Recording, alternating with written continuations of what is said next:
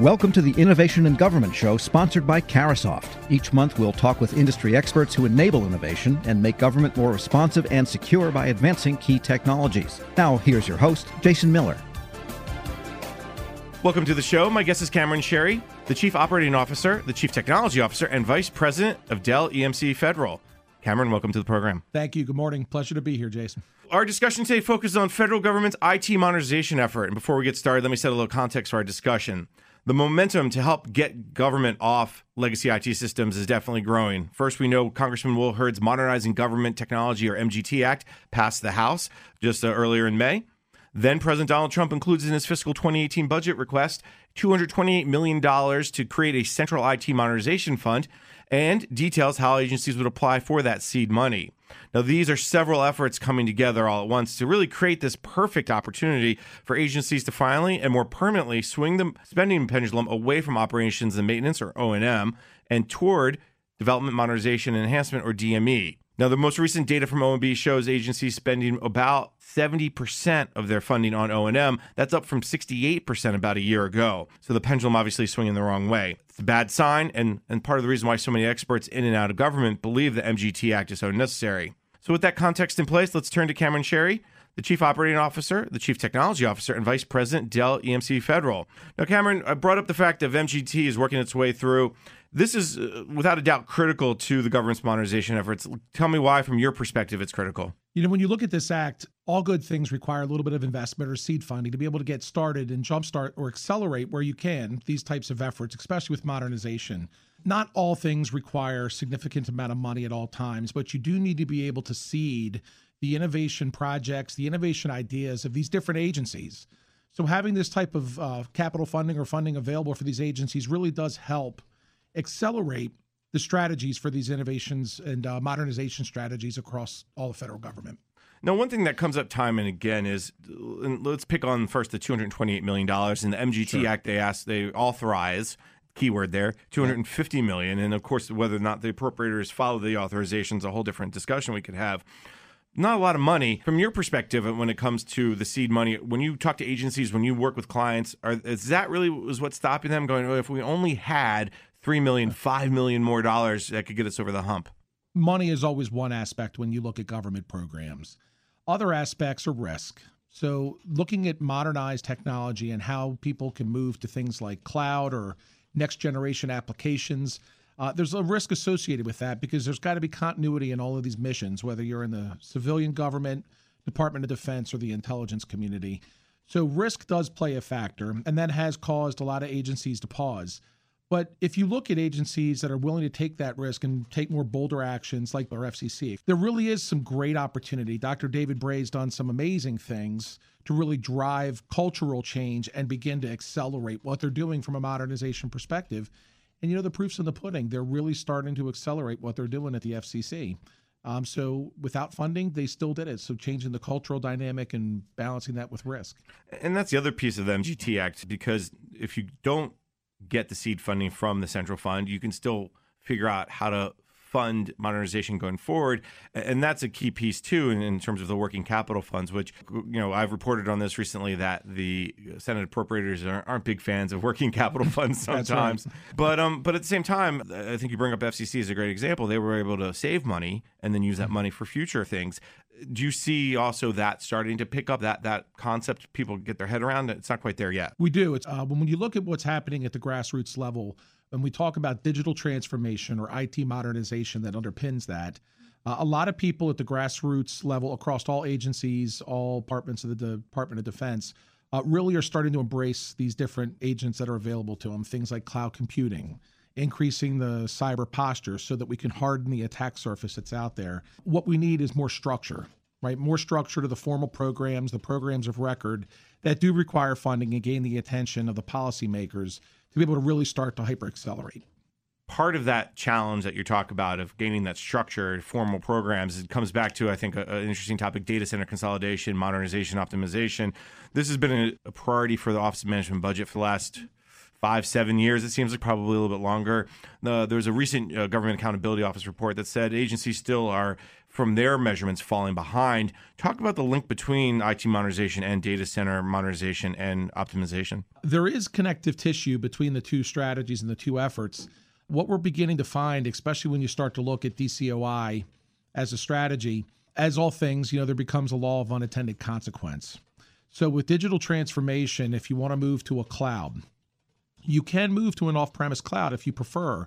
What we're really starting to see in the agencies is because of current law and legislation, security policy, and practice, there are some workloads that can't be moved into an off premise cloud setting, but they still want to gain the advantage of cloud.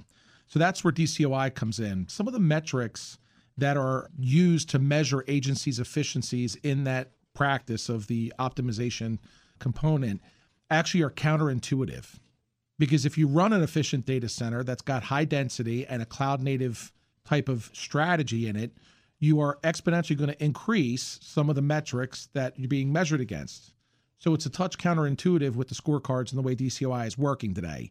So I think we need to redress both of them in concert to, so that there is proper linkage, so that we achieve the consolidation the government's looking for, but reward the agencies that are moving in that hybrid direction and doing the right things. All right, so I'm going to pull on the string a little bit because I'm really interested to, to, to, expand on this idea that the counterintuitive point.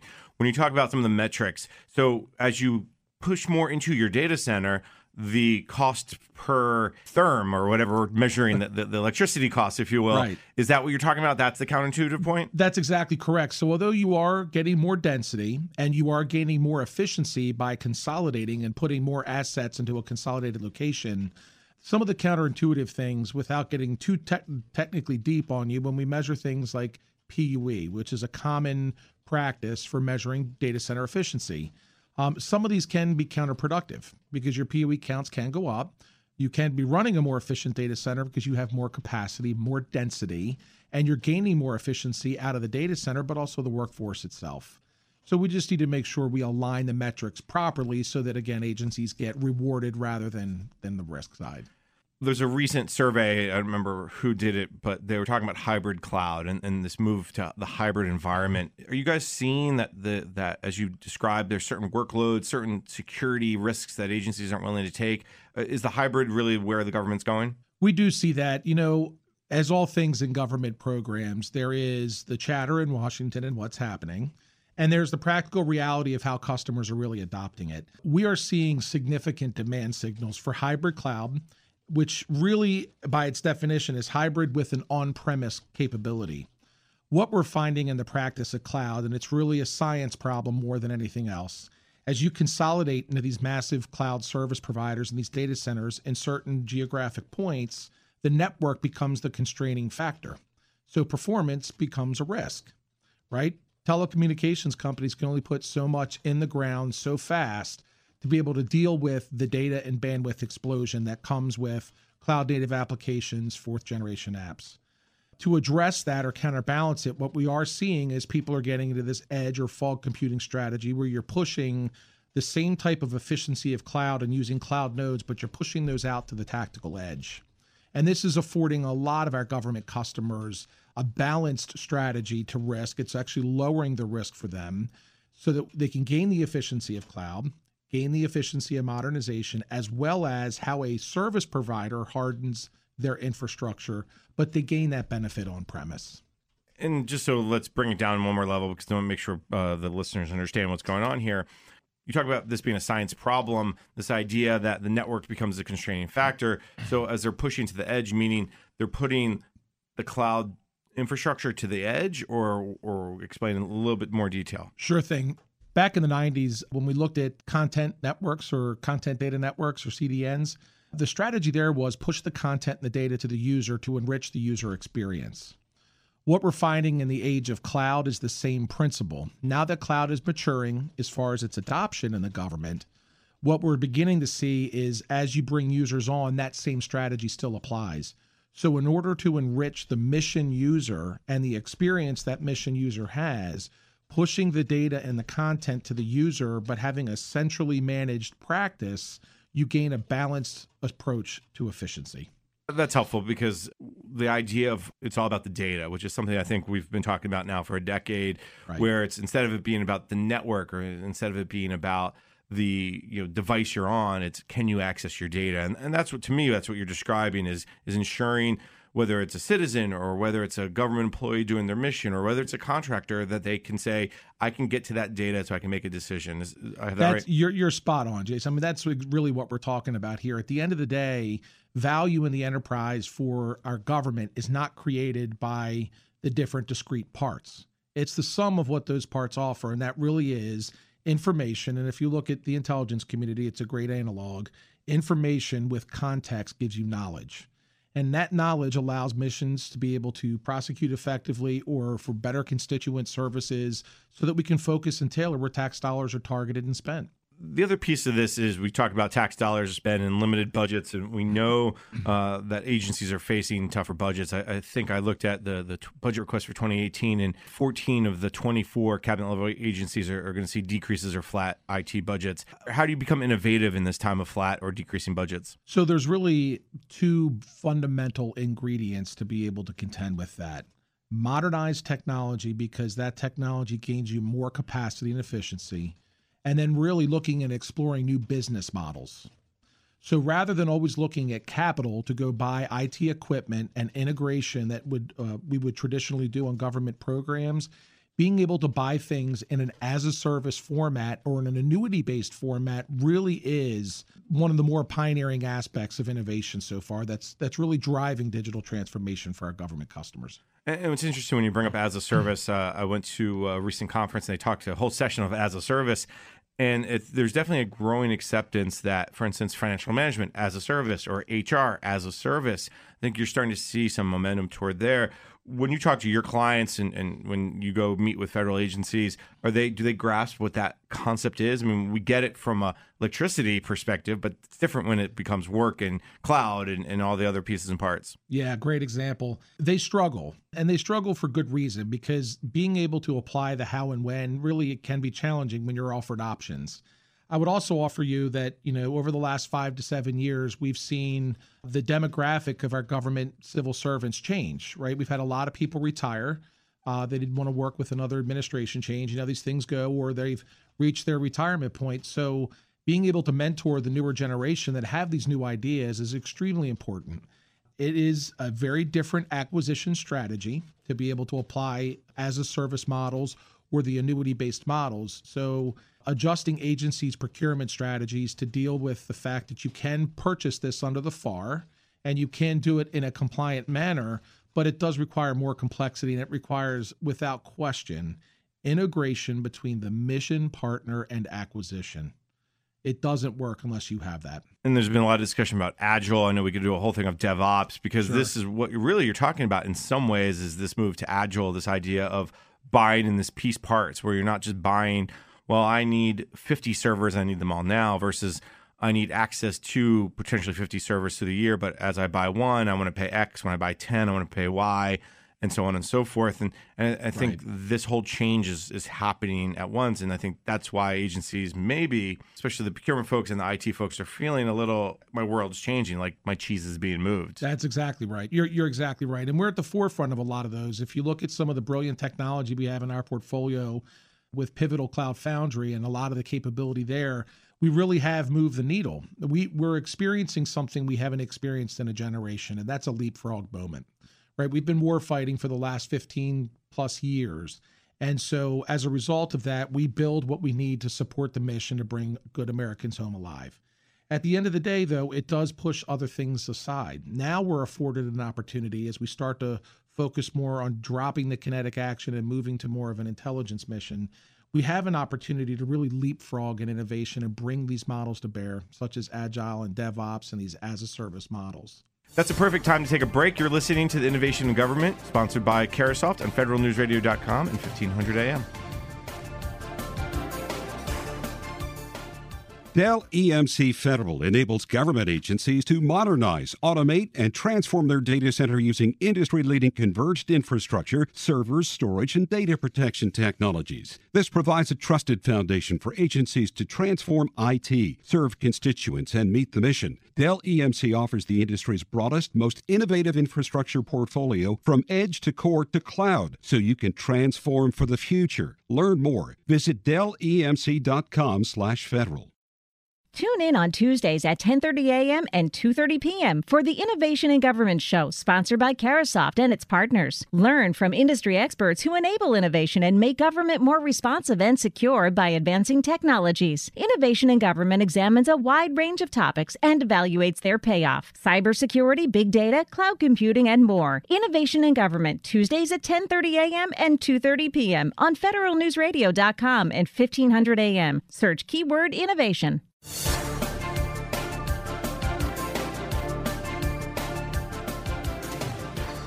Welcome back. You're listening to the Innovation in Government Show, sponsored by Carahsoft on federalnewsradio.com and 1500 AM. I'm Jason Miller. My guest is Cameron Chehreh, the Chief Operating Officer, Chief Technology Officer, and Vice President of Dell EMC Federal. Now, Cameron, before break, we were talking about changes to the government models, whether it's acquisition model or technology model. We talked about Agile a little bit. We talked about this idea of innovation and where innovation comes from. Let's pull back from innovation for a second and what's happening today when, when as agencies are trying to move toward this digital, this IT modernization. What are they telling you? What do they need now? You know, it's always fun to talk about the ethereal things, and we talk about innovation in a very nebulous way, but we also have to live in today, right? And live in reality. A lot of agencies today, some of them get it. There's a cloud first strategy. They want to move to the cloud, but when they start to peel that strategy back, they get the what do I do first conundrum. What I would offer you is what we really need to be looking at is the application portfolio itself. It's the rationalization of those apps. Because what I, what I typically like to tell people is let's keep this very focused and very simple. The mission meets technology right at the application level. That's really where they meet. So when you get to use capabilities like we have, like with Adaptivity as an example, to come in and look at the portfolio assessment, understand what applications are across the enterprise, their maturity, whether they're legacy, are they ripe to move to maybe a digital format or a new cloud format, or do they need to be rewritten altogether? Um, that really is the first step: is to get your hands around the entire application portfolio. Through that exercise or that effort, that to make it instantly accretive to agencies, they can begin to cherry pick very small uh, targets of opportunity to get them very, very quick wins. As I mentioned in the earlier segment, uh, with our pivotal capability and pivotal cloud foundry, there are some brilliant wins where we're modernizing applications literally in a quarter. We're doing it in 30 or 60 or 90 day increments uh, with full ATOs, which are authorizations to operate the applications on the networks, in as little as 120 days in some instances. And it's all because of being able to leverage what's built into the innovative capability of the technology itself, and then just embracing small incremental steps once they have visibility of their entire application portfolio. Generally speaking, agencies are not just now moving to the cloud. I mean, right. they've been doing this for the last six, seven years. But at the same time, the application rationalization seems to be something that's that's forever ongoing from your perspective, what are you seeing from agencies? Have they started down that process of application rationalization? They haven't really. They're well down the path. Uh, and each agency is different, but generally sure. speaking. Yeah, generally speaking, I find them in varying levels of maturity, unfortunately. Some do have their, their arms around it, some don't. And I think it also depends on the breadth and depth of the agency, right? Not all agencies are built of the same size. So that does come into play. What's also recently begun to help or begin to help some of these agencies really is uh, a lot of the great work that Congressman Hurd and the rest of the, the policymakers did around FITARA, right? Empowering the CIO so that the CIO has full visibility of the enterprise, full visibility of budget. That helps them get key leading indicators into where the money's being spent to try and bring that portfolio together in a common view that we normally expect to see out of, say, commercial or private sector customers. And you can even tag back even earlier than FITARA. And someone brought this up to me just recently when we were talking about the cyber attack WannaCry. And that, that's, a, again, I won't go into too many details. But back in 2012 and 2013, when OMB started with the portfolio stat effort, right. That brought agencies around this idea of okay, what do we have that we need to get rid of? What's the biggest risk, and how do we manage the portfolio? Uh, and I think applications are, are part of the portfolio. I mean, Right. I, I, I imagine you're when you talk to agencies, they come in and go, hopefully we know what our inventory is. Now, where do we start? That's exactly right. And all of these are incremental steps. You know, a lot of people at times don't fully appreciate the complexity of our government and the environment that they all have to work within and try and successfully execute a mission. It really is complex. I wouldn't go as far as say bureaucracy. I think there's good and bad tension in the system to be able to do this effectively. But each of these incremental steps are just great, significant steps forward to really drive modernization. Do you find agencies understand that they just can't lift and shift most applications into the cloud or into some kind of shared resource data center? That they have to relook at that application, either modernize it, rework it, or get the latest version from the vendor? or do people get that? Because I think the lift and shift is the biggest concern because you're not changing your process. You're not. All you're doing is moving from data center one to data center two. So are you really saving any money? Have you done this yourself, JC? Because that's the spot on question. I, I've never lifted or shifted anything. I have a bad back, and but but you, you I understand the diff, the, the, Yeah. the difficulties, right? So what you're describing are the lessons learned that the agencies have come to uh, to recognize over the last several years that the lift and shift without changing your IT structure and department to shift from these silos of excellence to more services or service management's the the first real lesson. But the other real lesson is in the lift and shift is not all clouds are the same, so you don't get the same access to your data. Some of them can be exponentially more expensive, not less expensive, and not give you the agility you need. And we're starting to see a shift where agencies are actually bringing things back in house because of the troubles that have plagued them with things like data leaks or data spills, right? Because they didn't change their governance or the way they manage their data infrastructure. So you're absolutely correct. A lot of the lessons learned we've seen from this the, the cloud first strategy really is now pulling agencies back to a more balanced approach. you bring up cloud a couple times, and we've talked uh, about cloud first. Agencies are starting definitely down the path, but how do you go from here? Meaning, okay, we, we know we have to move to the cloud. We know that there are things like application like application rationalization we have to be aware of. What's the next set of steps are you seeing that a lot of agencies should, should start thinking about? Cybersecurity is always going to be the next logical step here. Everyone uses the tagline security built in, not bolted on.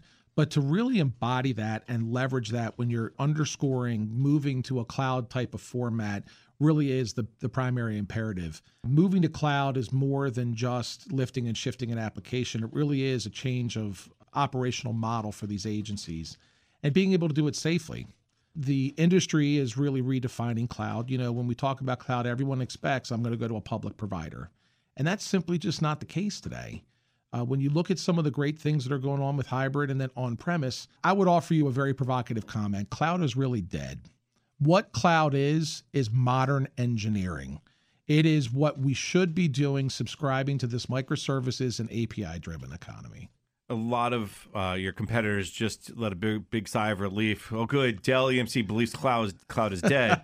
but really, what, what you're talking about and, and is this the next step is the microservices, which goes back to the as a service also discussion. Hey, I don't need the entire service. I need this piece of the service, hence micro. Is that the next place that the agencies are heading to, or they should at least be thinking about heading toward? Absolutely. And that is the benefit and value and the rise of a hybrid cloud environment. So, cloud is part of the new vernacular. You know, I say cloud's dead in, in jest, right? But at the end of the day, the definition of cloud has really, really changed. And it really is about your engineering strategy, how you build applications, these, these fourth generation applications that are really driving digital transformation in the next industrial revolution. So, really redefining that in a hybrid manner is the key to move forward for these agencies. Cameron, we're just about out of time. This has been a fascinating conversation, but I wanted to talk a little bit more about the, the coming when you look in the future. When you talk about IT modernization, digital transformation, where do you see, if, if we have this conversation again in a year from now or three years from now, where is the government going to be?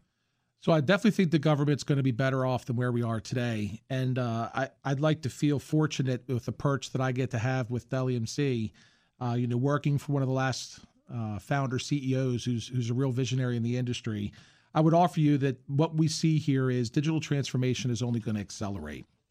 Being able to leverage capabilities, uh, like I've talked about before, say with Pivotal and all these other um, opportunities within the innovation portfolio to drive the application uh, space forward, we're really going to see an acceleration in application modernization, IT transformation, the transformation of the workforce, and really cyber transformation.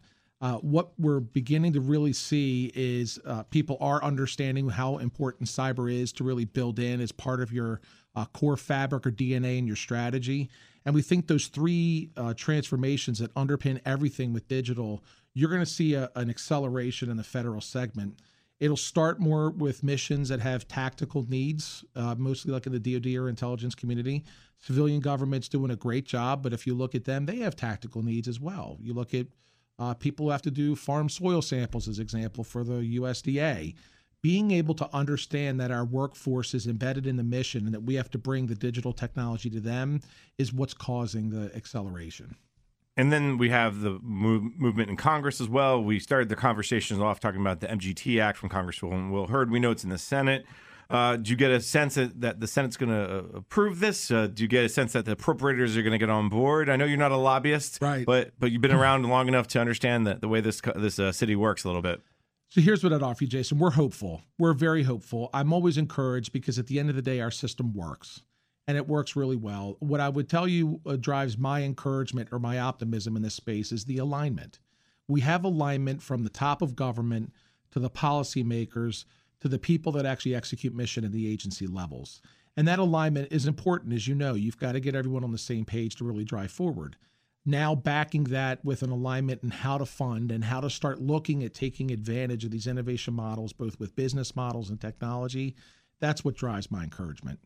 And even if MGT Act doesn't pass, and I know people maybe don't want to talk about it yet because it's so early in the process, there are plenty of things agencies can do and are doing to modernize. And and while the seed money would be nice and having a working capital fund would make life easier, uh, I'm sure Dell EMC and, and a lot of your partners will look at you know going to agencies and say yeah but you don't need, need to be zero. I mean you can start you can start moving forward. Now omb is pushing out in terms of they have a draft policy about what things can be done do you foresee that the modernization effort, should the MGT not pass, will this will, will it slow down anymore, or will it just take longer? And I think there's a difference there. Yeah, so know, I always forget the saying, but you know, invention's the mother of all necessity, right? So at the end of the day, the grassroots effort, because the mission has to carry forward, uh, the outcome of MGT to be able to be passed would be great because it'd always be positive to be able to accelerate using funding. But I think what you're going to find is the grassroots effort, it's already there. And when you look at what the Trump administration is, is pushing through their government reorganization, restructuring effort, the move to, to cloud, I think the words were strongly encouraged use of cloud, uh, shared services, and, and some of the other pieces and parts that's been in the reorg memo. And, and once we get a federal CIO named, I think all those pieces will start to come together. So again, whether or not MGT Act becomes law, I think that you're right, the momentum is definitely there. Yeah, they'll continue the great work that Tony Scott started, and uh, you know Margie Graves in the acting position now. We we certainly hope that that's a carry forward. They're both two brilliant individuals that have really helped us and helped our government transform. Cameron Chehreh, thank you very much. This has been a great conversation. Unfortunately, that's all the time we have today. I'd like to thank my guest. Cameron Chehreh is the Chief Operating Officer, Chief Technology Officer, and Vice President of Dell EMC Federal. Cameron, thanks for your time today. Thank you so much, Stacey. It was a pleasure. Thank you for listening to the Innovation in Government Show, sponsored by Carahsoft on Federal News Radio 1500 AM and federalnewsradio.com. The entire discussion can be found on demand at federalnewsradio.com, keyword innovation.